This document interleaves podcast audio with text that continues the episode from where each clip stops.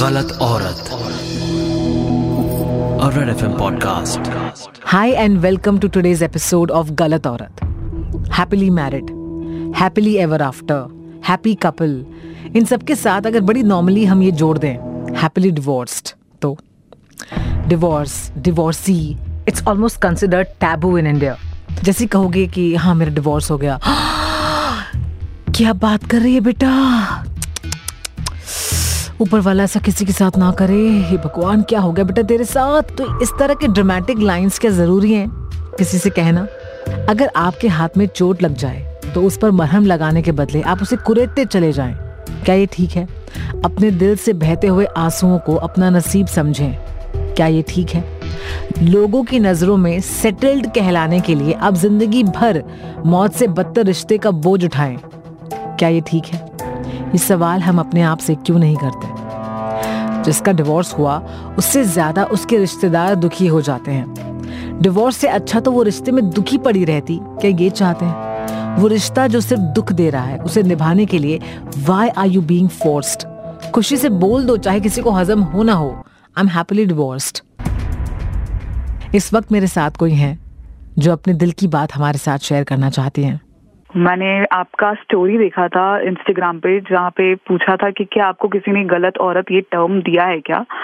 मैं फ़िलहाल एक्चुअली वही फ़ेज़ में हूँ जहाँ पे मुझे सब गलत औरत ये बोल रहे हैं।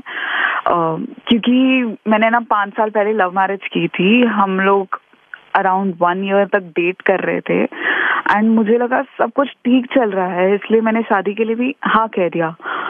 बट धीरे धीरे जब शादी लाइक like, हो गई उसके एक दो महीने बाद मुझे रियल प्रॉब्लम्स पता चली जहाँ पे मेरी मदर इन लॉ मुझे कहती थी कि तू ऑफ़िस ये टाइम पे नहीं ये टाइम पे जाएगी।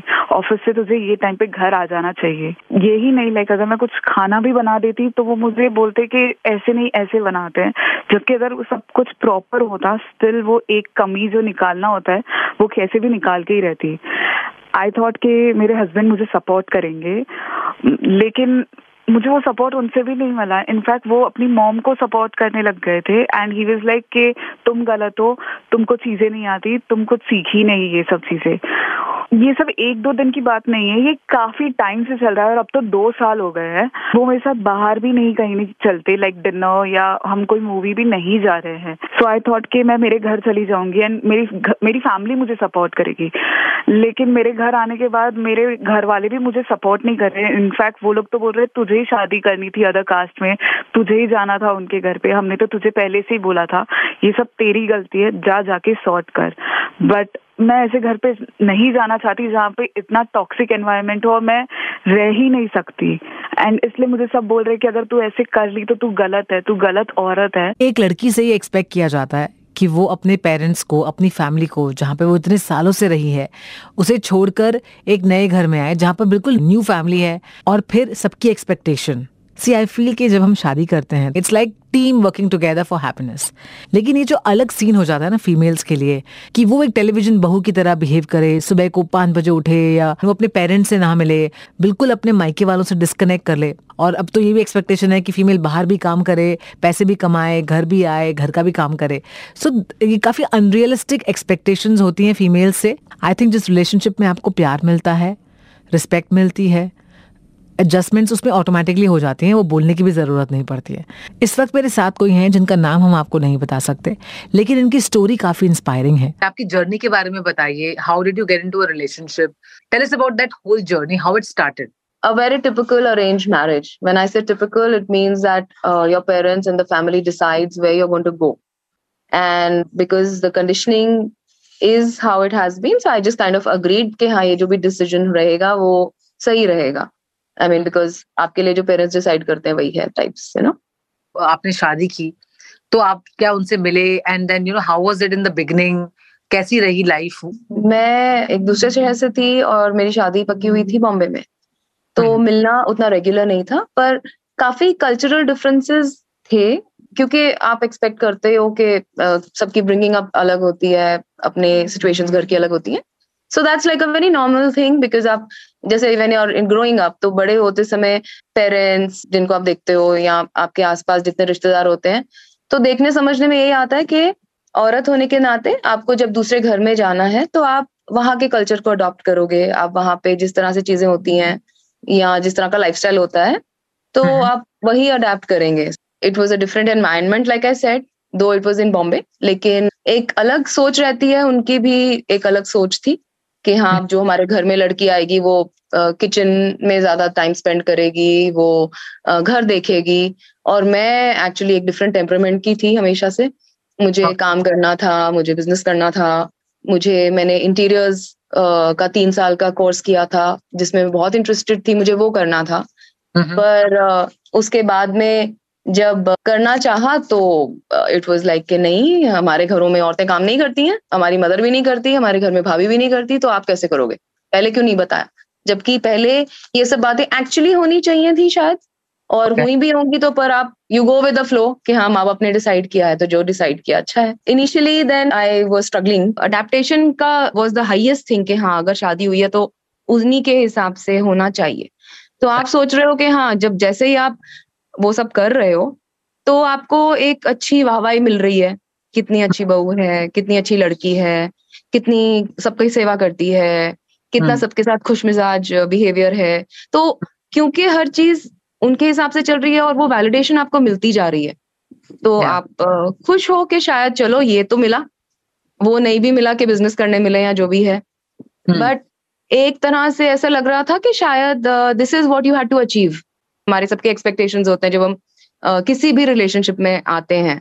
सो हर एक का एक एक थॉट रहता है अबाउट हैविंग कि हमारे किस तरह के पार्टनर होंगे कैसे हमारे हस्बैंड और वाइफ्स होंगे। हम्म, तो हम्म, उस मोल्ड में अगर आपका कोई एग्जैक्ट फिट नहीं मिल रहा है तो आप हम्म। उसको डेस्टिनी समझ के एक्सेप्ट कर लेते हो और सिखाया आपको बचपन से ही जाता है और आपको समझ में भी यही आ रहा होता है कि marriages are for life forever so going back to the fact कि आप सिर्फ़ ये अचीव करना चाहते हो कि आप एक अच्छी बहू प्रूव हो गए हो तो कम से कम एक टिक मार्क हो गया बट। एज जैसे you keep moving ahead in life आपकी शादी हो रही है आपको बहुत सारे रेड फ्लैग्स दिखते हैं।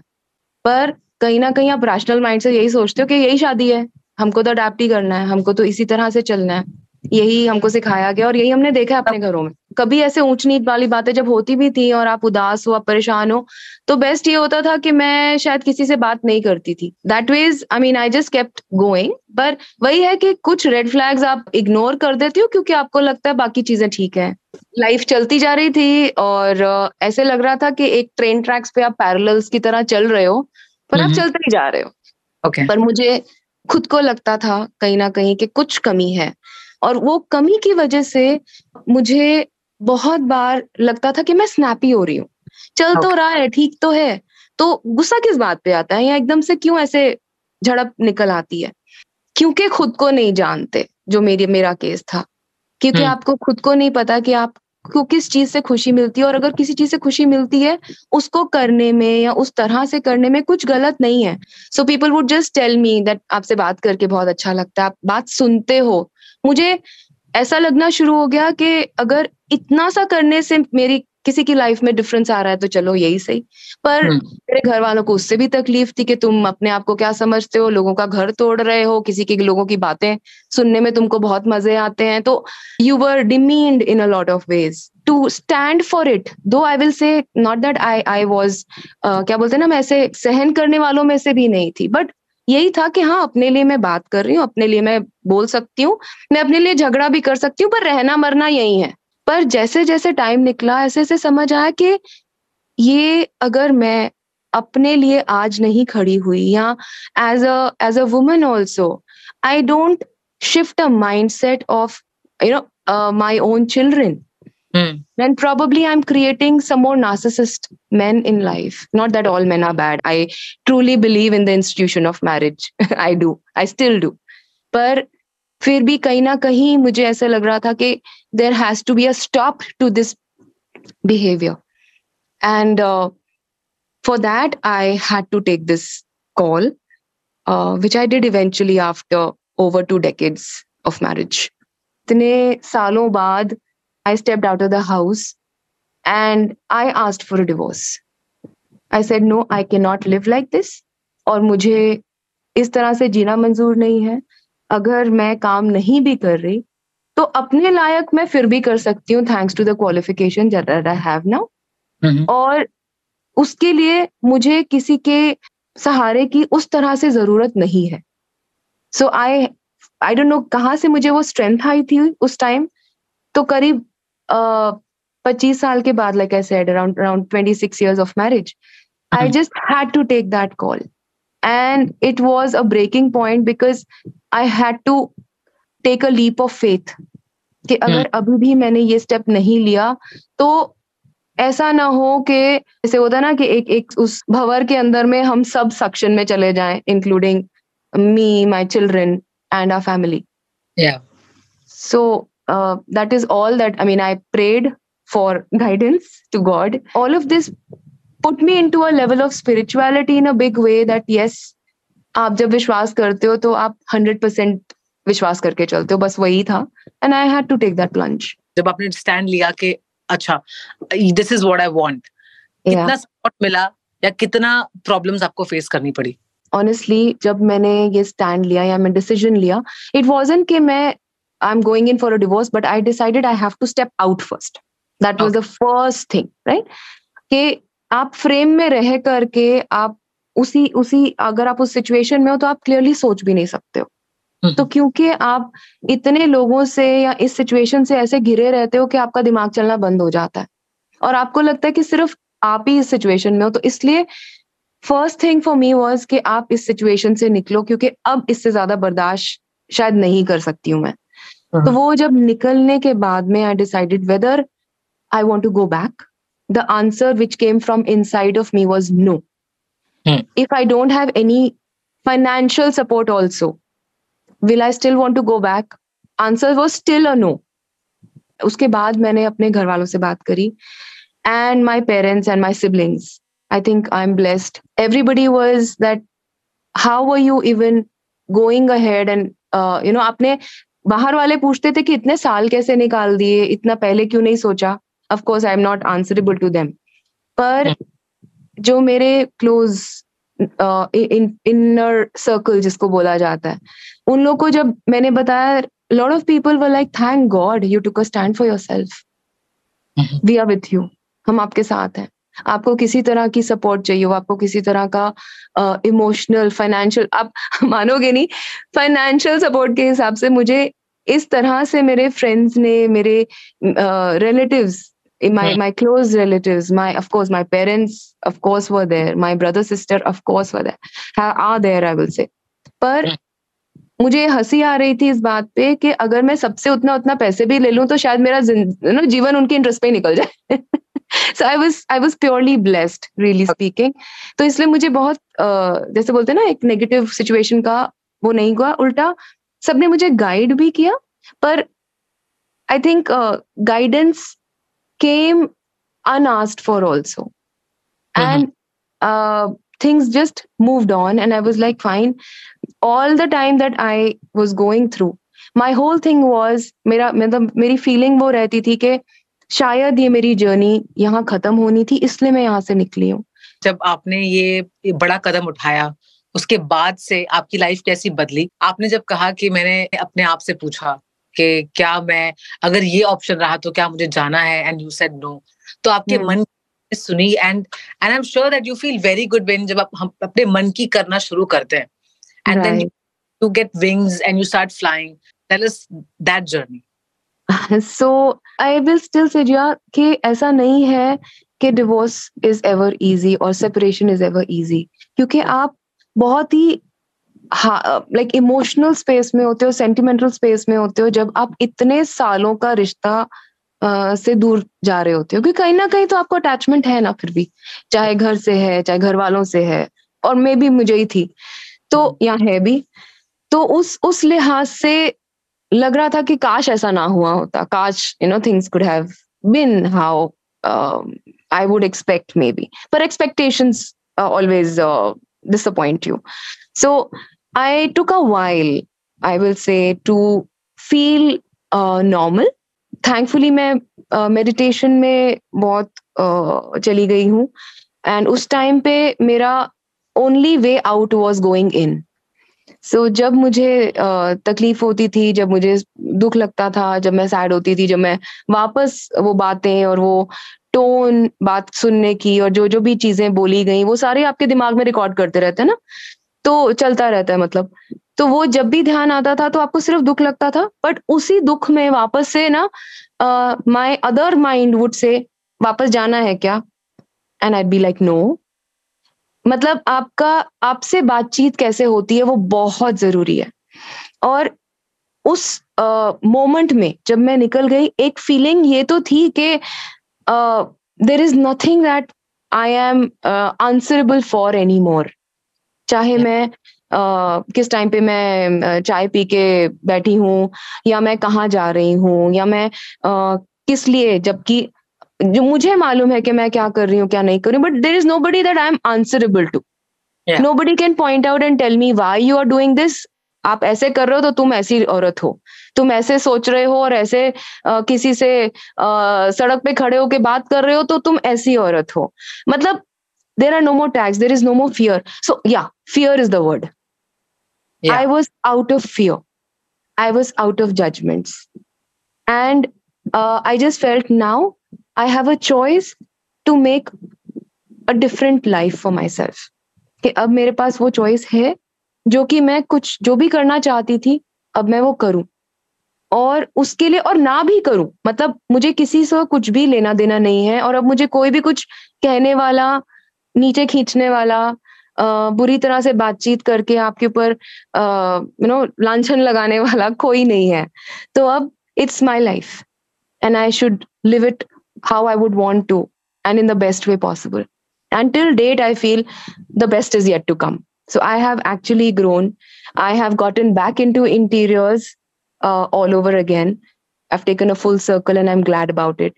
I have been into spirituality and it has genuinely given me wings. I mean, uh, uh, जैसे बोलते कि हम एक एक एक एक्सपीरियंसेस से ग्रो होते हैं I think I take myself as an epic example of it for me कि hmm. आप देख रहे हो और अपने आप को एक spiritual being who is in a human experience ऐसा सोच के चल रहे हो जिसमें कोई गलत नहीं है जहाँ कुछ गलत नहीं हुआ I mean it might sound weird for for some people but क्योंकि अगर मैं वहाँ से लेसन ना सीखती तो मैं आज भी अपने आप को कोस रही होती कि आराम से बैठ के खाना पीना मिल रहा था हर जाने के लिए प्लेन टिकट्स अवेलेबल थे हर आराम मिला हुआ था नौकर वोकर थे सब थे। तो क्या ज़रूरत थी मुझे निकलने की? सब तो पूरा हो रहा था।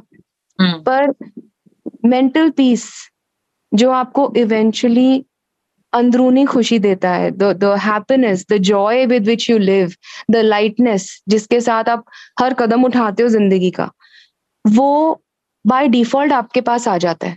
जब आपके पास में वो खुशी होती है और आप वो फ्रीडम एक्सपीरियंस करते हो। So the fact that uh, there was nobody to judge me, there was nothing which could pull me down, and I had the support of all my loved ones, I think uh, that has given me wings. And uh, I'm just looking at what is coming up next, and I'm all excited about it. Thanks a lot for joining us. बहुत inspiring story रही है आपकी. Thank you so much for having me. It's been a pleasure. Thank you and all the best to you. All the best to you too. इनसे बात करते हुए आई am sure कि सबको लगा होगा कि आप एक बार अपने मन की सुन लो। आप सबसे बातें करोगे तो आपको यही कहेंगे कि अरे, इतना आपने एडजस्ट कर ही लिया है तो अब आगे भी एडजस्ट कर ही लो। लेकिन अगर इस तरह देखा जाए कि आपने अपनी ज़िंदगी के इतने प्रेशियस ईयर्स को ऑलरेडी अनहैप्पीली गुजार लिया है, लेकिन अपने आने वाले सालों को अगर आप थोड़ा और सुधार लें या अपने लिए कुछ करें तो वाई नॉट कब, आखिर कब हम अपने मन की सुनेंगे? कब अब अपने आप से बातें करेंगे? क्यों आप बाहर सोल्यूशंस ढूंढती हैं? क्यों हम अपने आप से नहीं पूछती कि हम क्या चाहते हैं? जब हमें ये पता होगा कि हम क्या चाहते हैं, शायद तब हम अपने आप को खुश रख पाएँगे। आप बस यही सोचती रहती हो, चाहे कुछ भी हो जाए, इस मरती हुई शादी को तुझे बचाना है। भले ही इसके लिए तुझे अपनी खुशियों में आग लगाना है। तेरा पेन तेरा खुद का है, कोई नहीं समझेगा। अपनी सिचुएशन से तुझे खुद लड़ना है। एब्यूजिव मैरिज में हैप्पीली मैरिड फॉर पब्लिक या हैप्पीली डिवोर्स्ड फॉर सेल्फ ये चुनाव तुझे खुद करना है। I wish you all the best. Galat Aurat, a Red FM podcast.